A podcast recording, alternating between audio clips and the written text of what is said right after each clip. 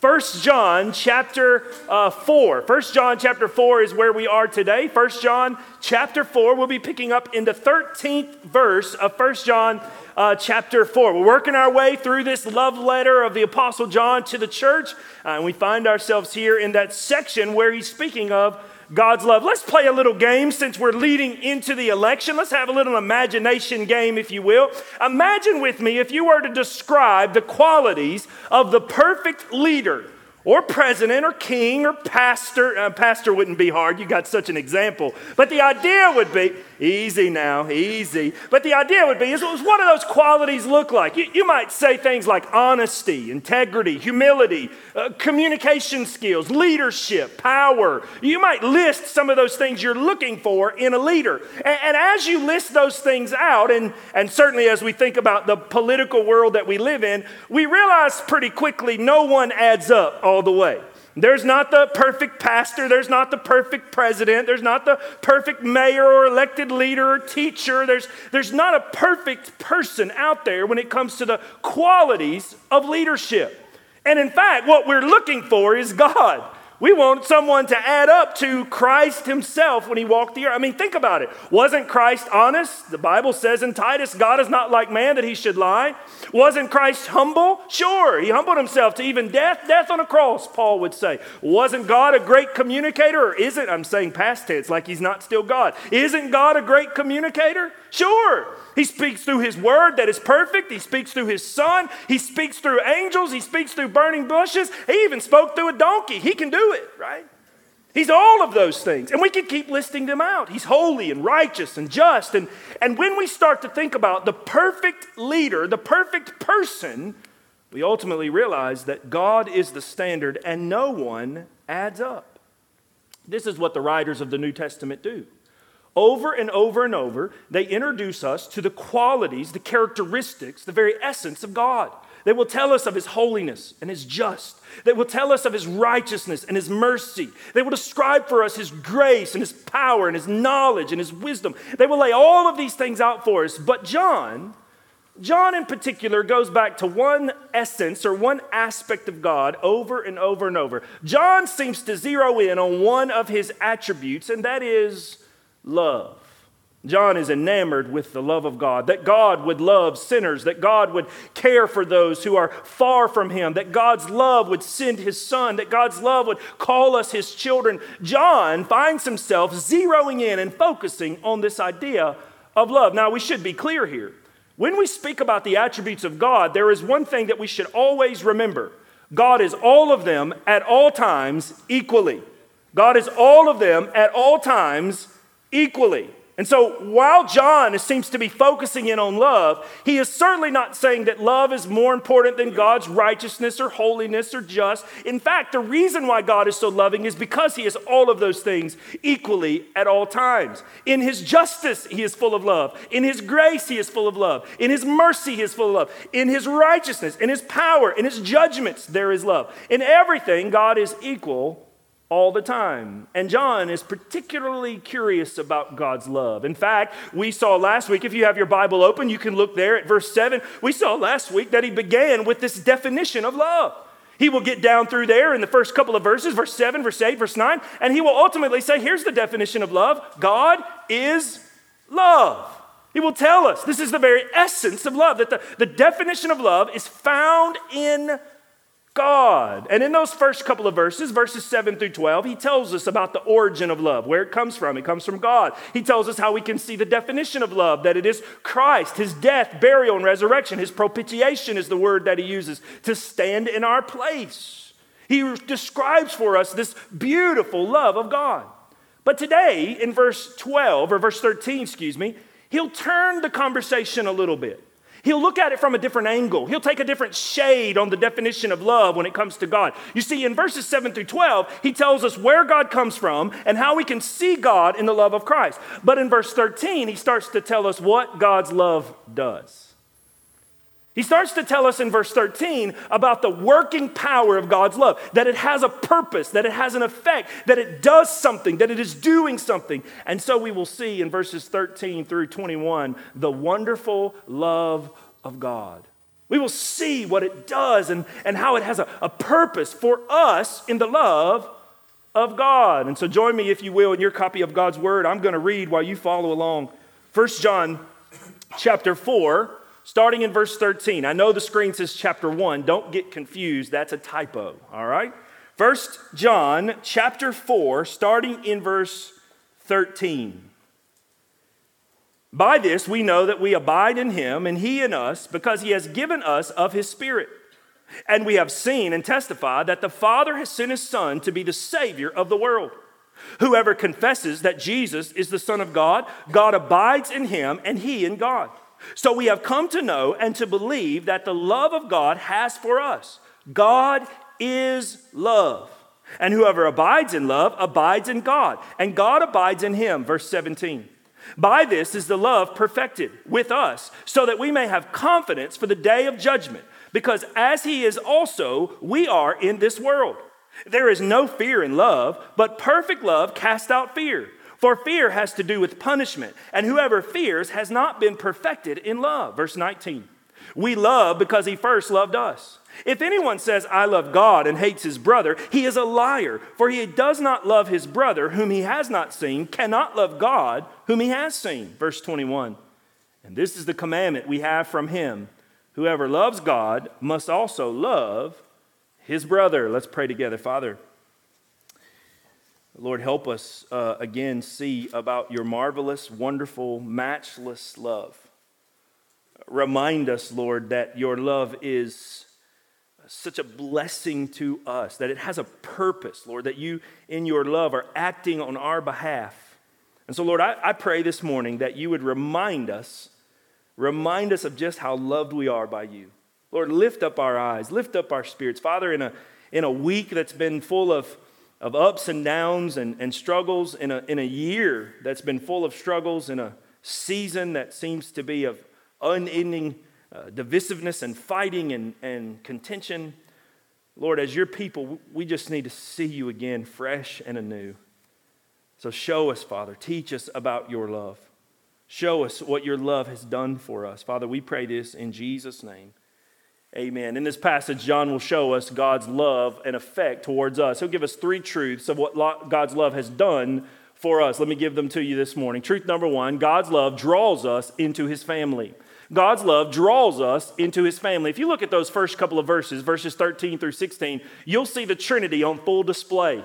He will tell us in verse 13 that we've been given the Spirit, that is the Holy Spirit, given to us. He will tell us in verses 14 and 15 that this is because Christ has come to die for us. And then he will say in verse 14 and verse 16 that Christ came to die because the Father has sent him. Now, think about this for a moment. When we love one another, sometimes it's half hearted, isn't it? Sometimes it's going through the motions, but not our Father. Our Father loves us wholeheartedly. Why? Because we see God the Father, God the Son, and God the Holy Spirit. He is fully invested invested in loving us. And we see this in the fact that God sent his son to die for us and sent his spirit to live in us. He is a gracious God, and both of those are loving acts.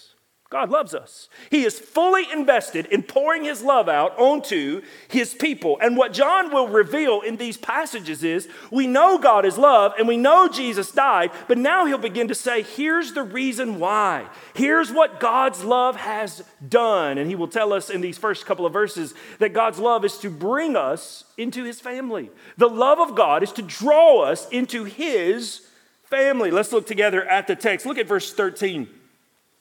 He says in verse 13, but this is but this we know that we abide in him and he abides in us because he has given us his spirit. Now notice what he says here. He says the love of God has given us his spirit. Because God is love, we read this in the verses above it, verse 12, because God is love, he has sent to us his spirit to live inside of us. The very spirit of God is the vehicle for which God displays his love on us that he personally gives to us. It is the delivery of God's love to us through His Spirit. He has given us His Spirit. Now, notice the word abide. Notice that word there. The word abide means to live in, to stay in. It's present tense, it means now, it means continual. And so ultimately, what God is saying is that the love of God has sent you His Spirit in order to bring you into His family, and now forevermore you are in His family.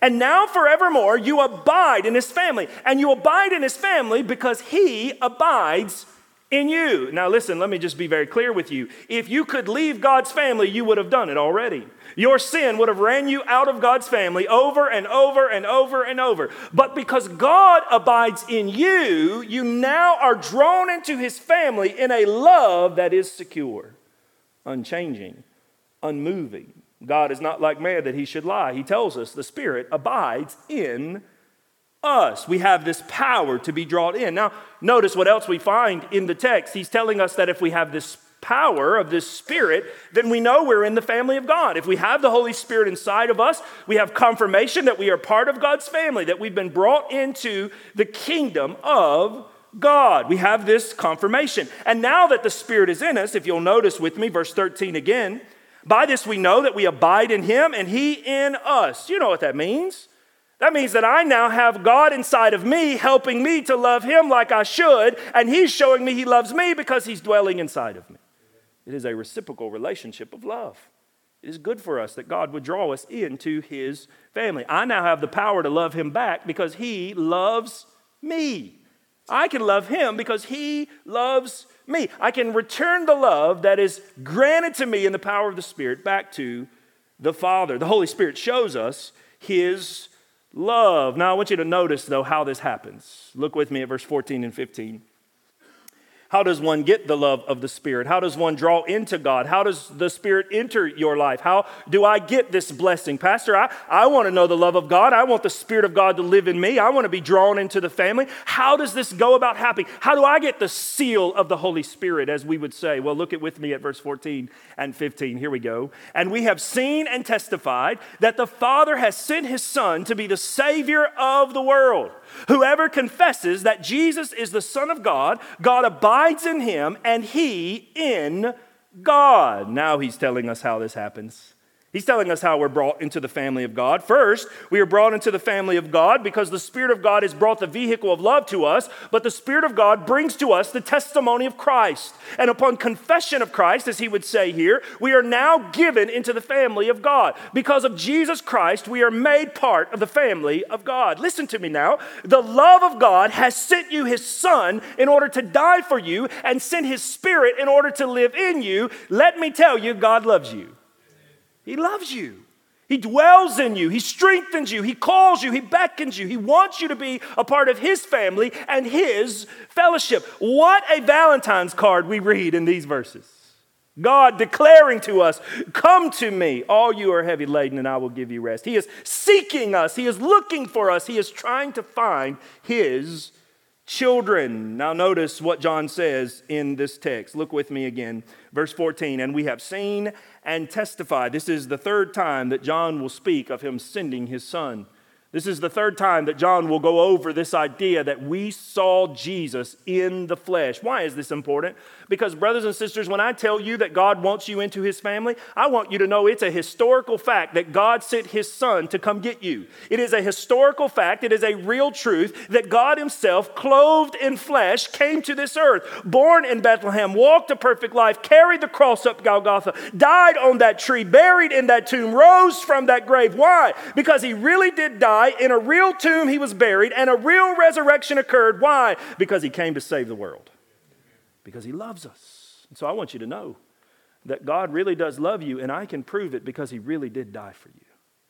He really did shed his blood for you. John says, We have seen him. We know this. This is an historical fact, and we're the eyewitnesses of it. We know that God loves us. We have seen Jesus. We've all been in that place where somebody says they love us, but we want to see it, don't we?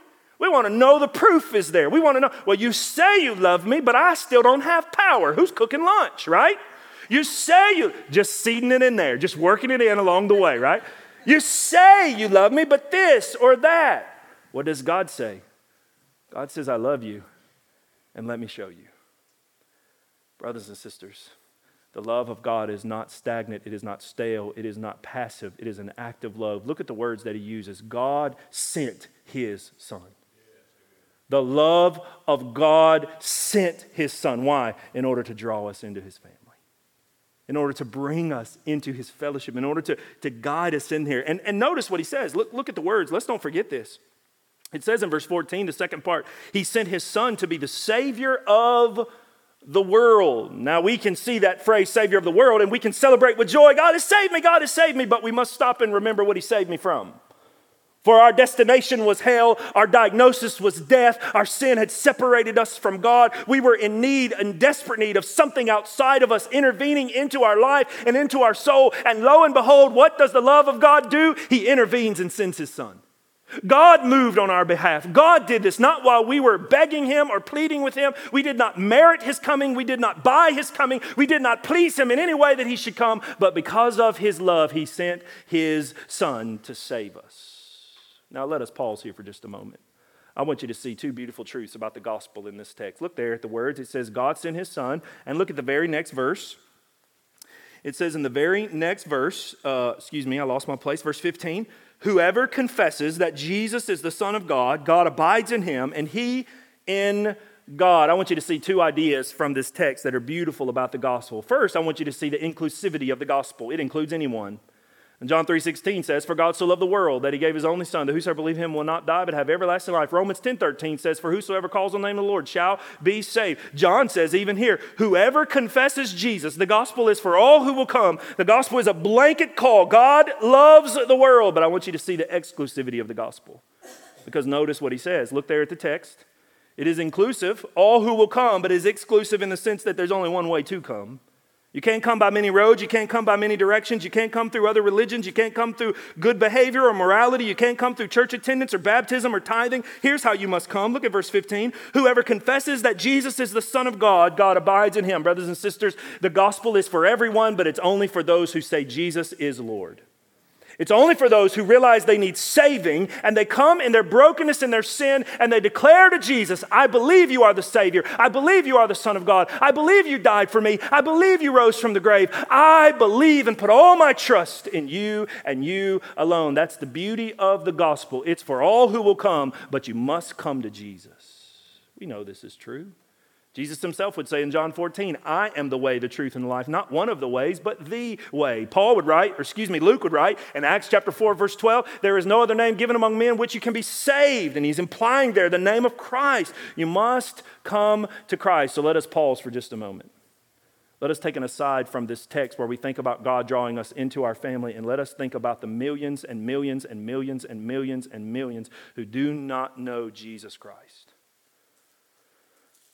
let us think for just a moment the difference between them and us. You want to know the difference between me and the lost person on the other side of the world in Southeast Asia? Here's the difference I was born to two parents who told me about Jesus. I was born to grandparents who talked to me about Jesus. I was born in a community where people taught me in Bible school and Sunday school. I, I, was in a place where I learned about Jesus. And so that, that little boy being born now in Iraq and Iran and North Korea and Southeast Asia, where there are 0.000000001% Christian and they have no knowledge of the gospel, listen to me now. Hear the weight of the story of the gospel. They need a Savior, and we have the message.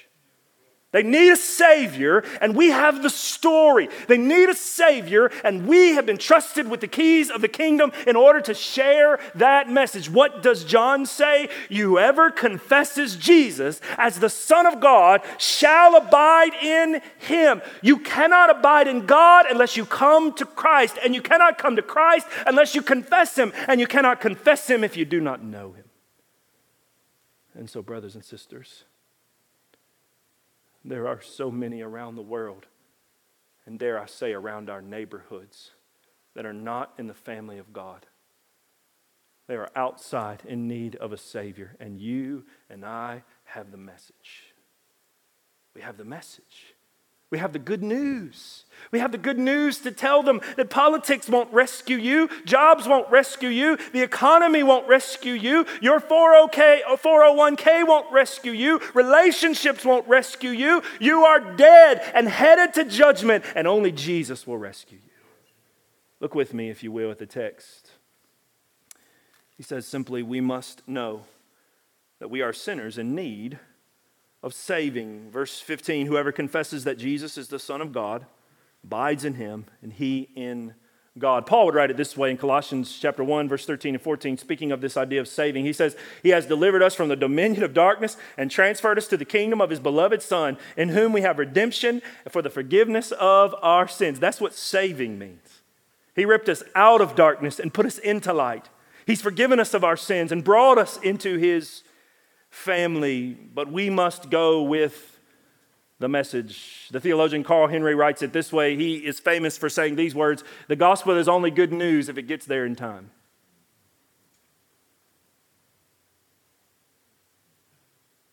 It's only good news if it gets there in time. Brothers and sisters, let us know that we've been drawn into the family of God because of God's love. And thus, we have a privilege to go and tell others about the family they can enter into.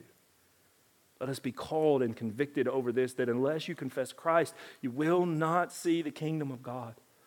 But God's love has drawn us in. He cares about us. John would say this in chapter 3, verse 1 See what kind of love the Father has given to us that we should be called children of God. And so we are. John would write this in the Gospel of John, John 1:12, for as many as believed in him and have received him, they have the right to be called sons and daughters of God. Listen to me. The love of God has made you his children.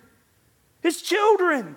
You are the child of the king the one who places the stars in the sky and tells the ocean where to stop, the one who feeds the birds and clothes the flowers, the one who has created the cosmos, the one who holds all things together, the one who knows every cell and atom in your body, and every number of hair on your head, the God of all creation, the God who walked with Adam, the God who led Abraham, the God who rescued Moses, the God who's discipled the disciples, the God who rose from the grave, and the God who is coming again, brothers and sisters, because of Jesus Christ, He calls you His family.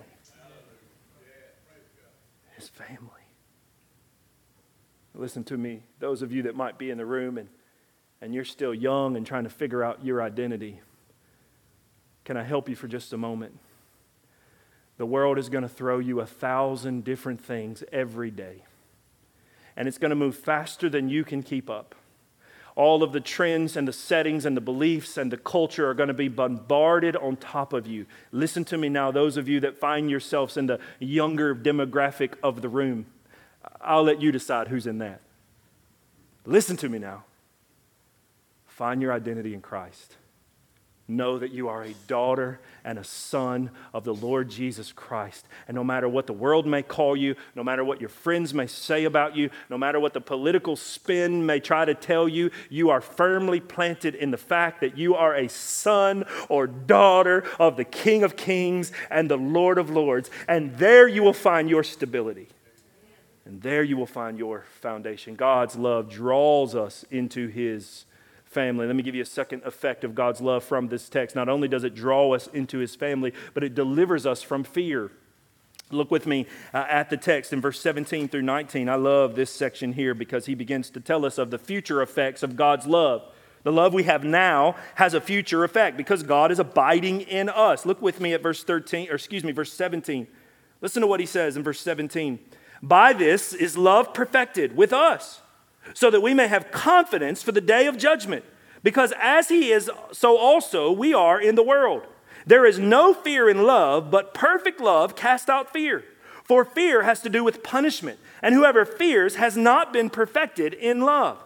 Who we love because he first loved us. Now I want you to notice in verse 17, he says the love is perfected.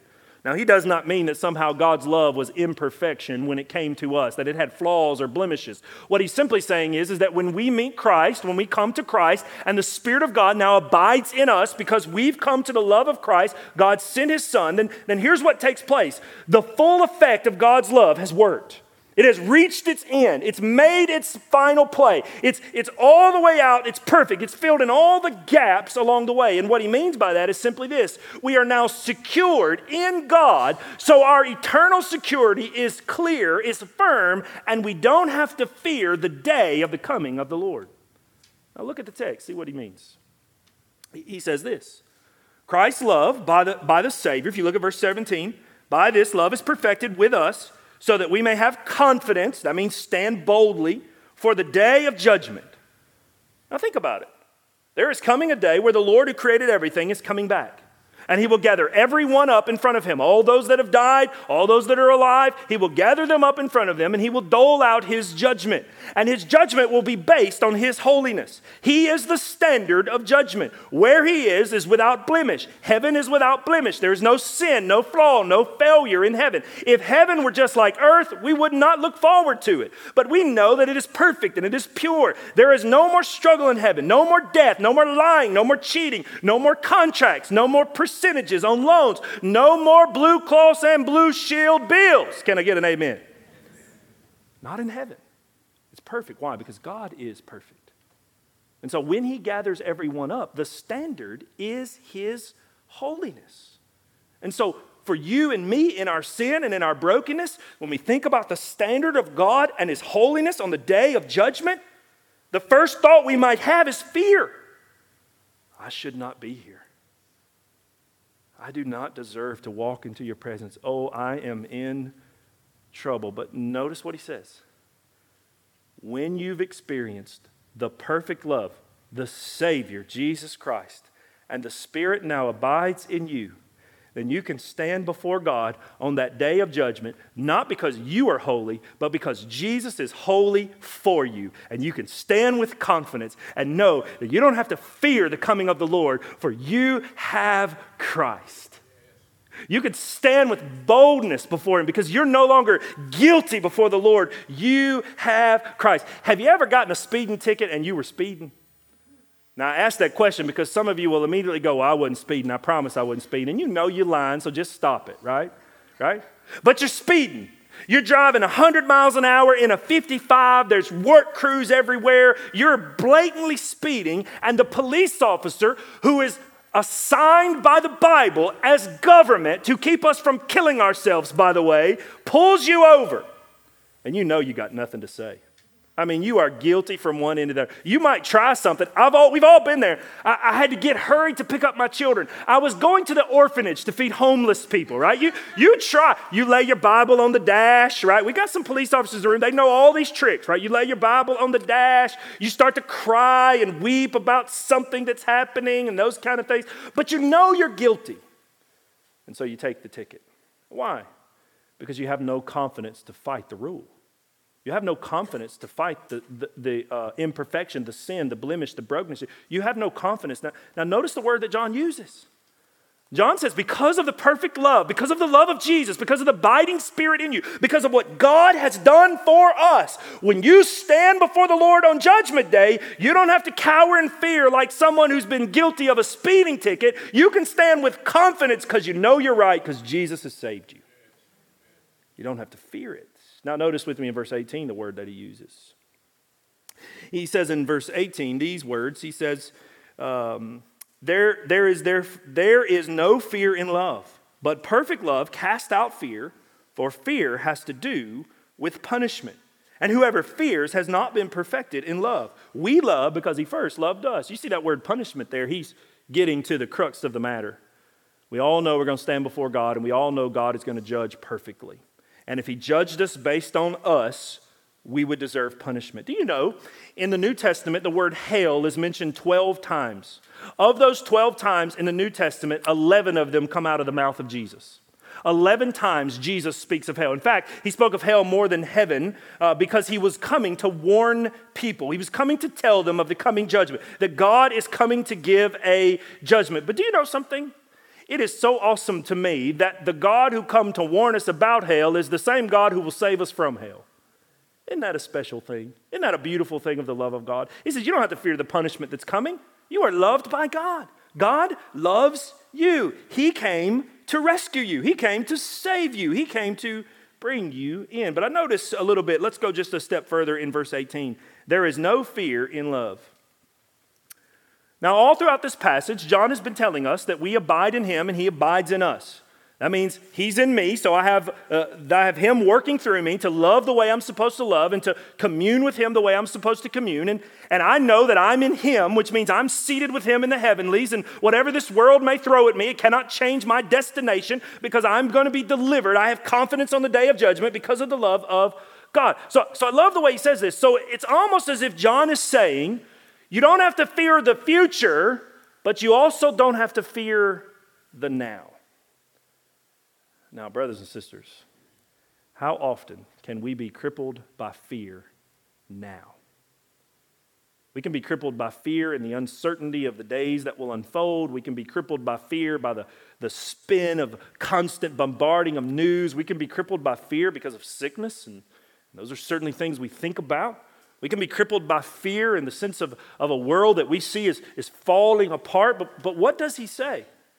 If you have love, if you abide in God, then love and fear cannot exist together. They do not coexist. They do not stand together. That love drives out fear. Now, now let me just for a moment remind you that, that I'm not speaking about fear as in reverence, I'm thinking about fear as in scared, paralyzed, worried about what the future will hold or, or what God will do or if it will work out. We can find ourselves worried and paralyzed and not, not operating, but then we must be reminded we have God living in us, we have God holding us, we have no reason to fear. And maybe just more simplistic, let's put it this way. If I don't have to fear the day that I die and stand before God, I certainly don't have to fear now in front of y'all. I don't have to fear tomorrow and whatever I meet. I don't have to fear the ballot box. Why? Because whoever the president is, I'm going to stand before God and God's going to let me in. It don't matter. I don't have to fear.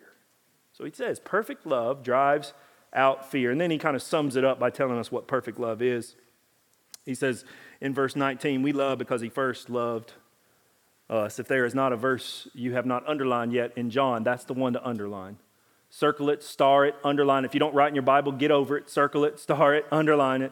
We love because God loved us. Let me show you a third and final truth of God's love, and that's simply this God's love demands we love the fellowship.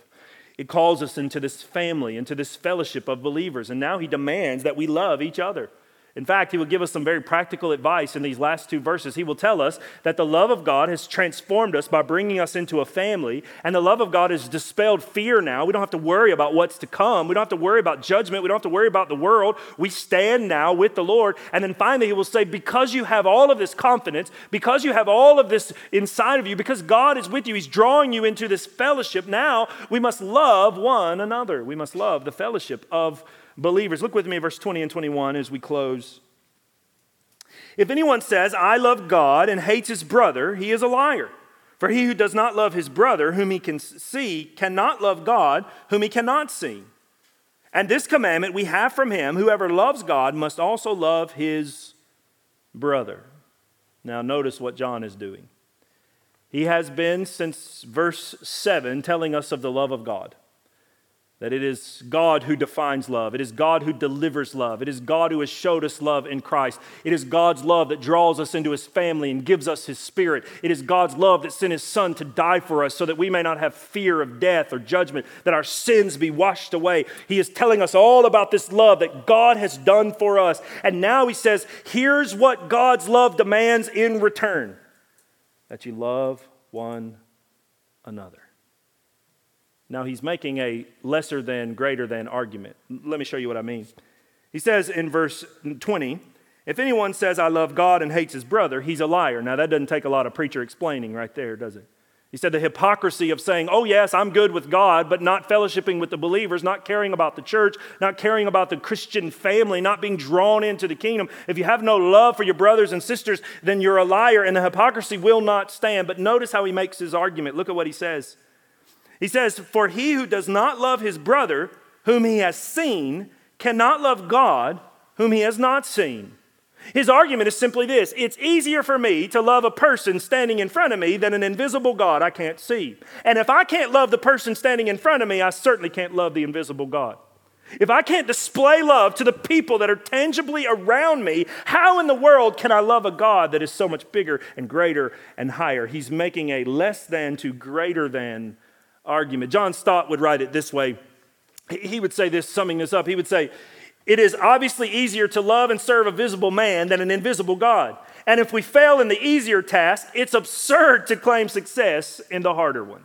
You cannot say, I love God while hating the people that are standing in front of you.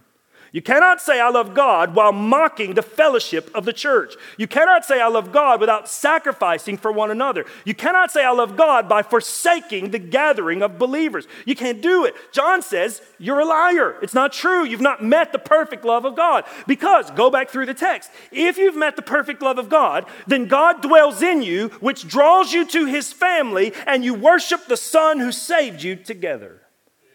And might I add this? On the day of judgment, we're going to all be together. And if we don't have love for one another in this world, how in the world can we expect that God will bring us into his next world? He is calling us into this love. There is a command here to do this. Look at verse 21.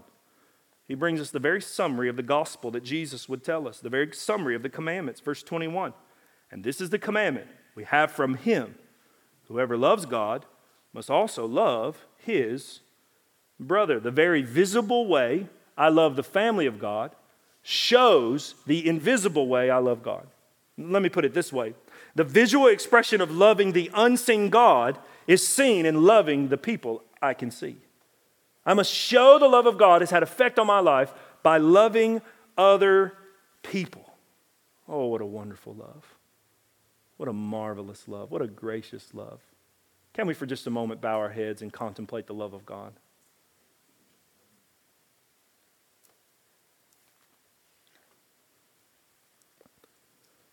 Just for a moment, I, I want you to just think about the love of God. Think about a God who would come and save you despite your sin. Think about a God who would not only lay down his life, but also give you his spirit. Think about a God who would draw you into his family and dispel fear. Think about a God who would give you not only an eternal family, but here now an earthly family in the church, in the fellowship. Oh, the love of God. Oh, the matchless love of God.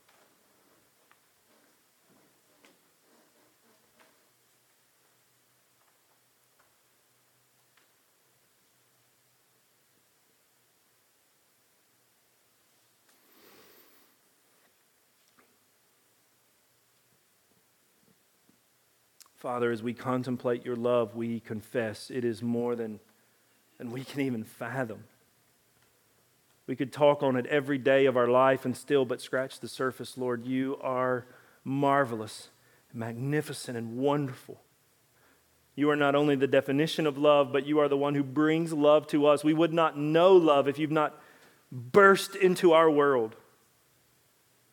And Lord, even more than that, it's not that you just burst into our world, Father, through Christ through the conviction of the Spirit, through the confession of our mouth, you burst into our own hearts. You love each one of us. You call us all by name. You secure all those who are in Christ. Oh, what love that would reach all who would beg you to save, and you save. What love. What love that would tell me I'm a child of the King. What love would tell me, do not fear what this world may have. Do not fear your last breath. Do not fear death. Do not fear punishment. Do not fear judgment, for Christ has saved you. The Spirit is inside you, and the Father's love will deliver you. What love is this? Oh, God, I pray each and every one of us would would bask in the beauty of your love. We would meditate on it. We would contemplate it.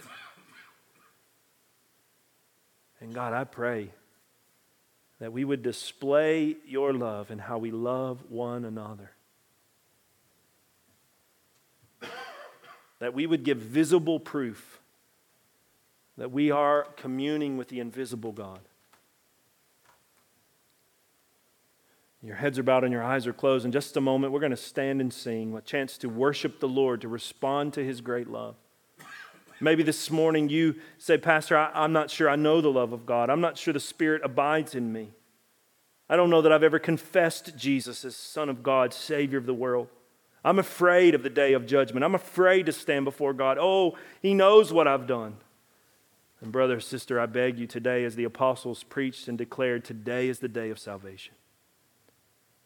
I plead with you to come to the Lord Jesus, to cry out to Christ for his mercy and ask him to, to save you, to forgive you, to redeem you. The Bible says that he is just and true to forgive us our sins. You must confess your sin. You must confess that Jesus is the Son of God sent to save the world. You must confess that you put all your hope in him. Maybe you're here this morning and you are a believer, but you you kind of feel beat down, you feel broken, and you just want to come and, and pray at this altar and say, Lord, remind me of your love. Stir my soul again. Remind my heart of your affection towards me. Maybe you're here this morning and you say, after hearing the love of God again, I'm reminded of just how, how much I don't add up and how I want to show the love of God to others even more. And you want to come and, and confess your hard hardness and, and ask the Lord to use you to obey his commandment we love one another. Whatever you, Father, hear from the Spirit this morning, whatever the Word has placed in your uh, heart and mind, I pray that you would, as we sing together, allow the Spirit to work and deal, and that you would know the love of God. Lord God, lead us now, we pray, in this time of response. In Jesus' name, amen. Would you stand and sing with us this morning?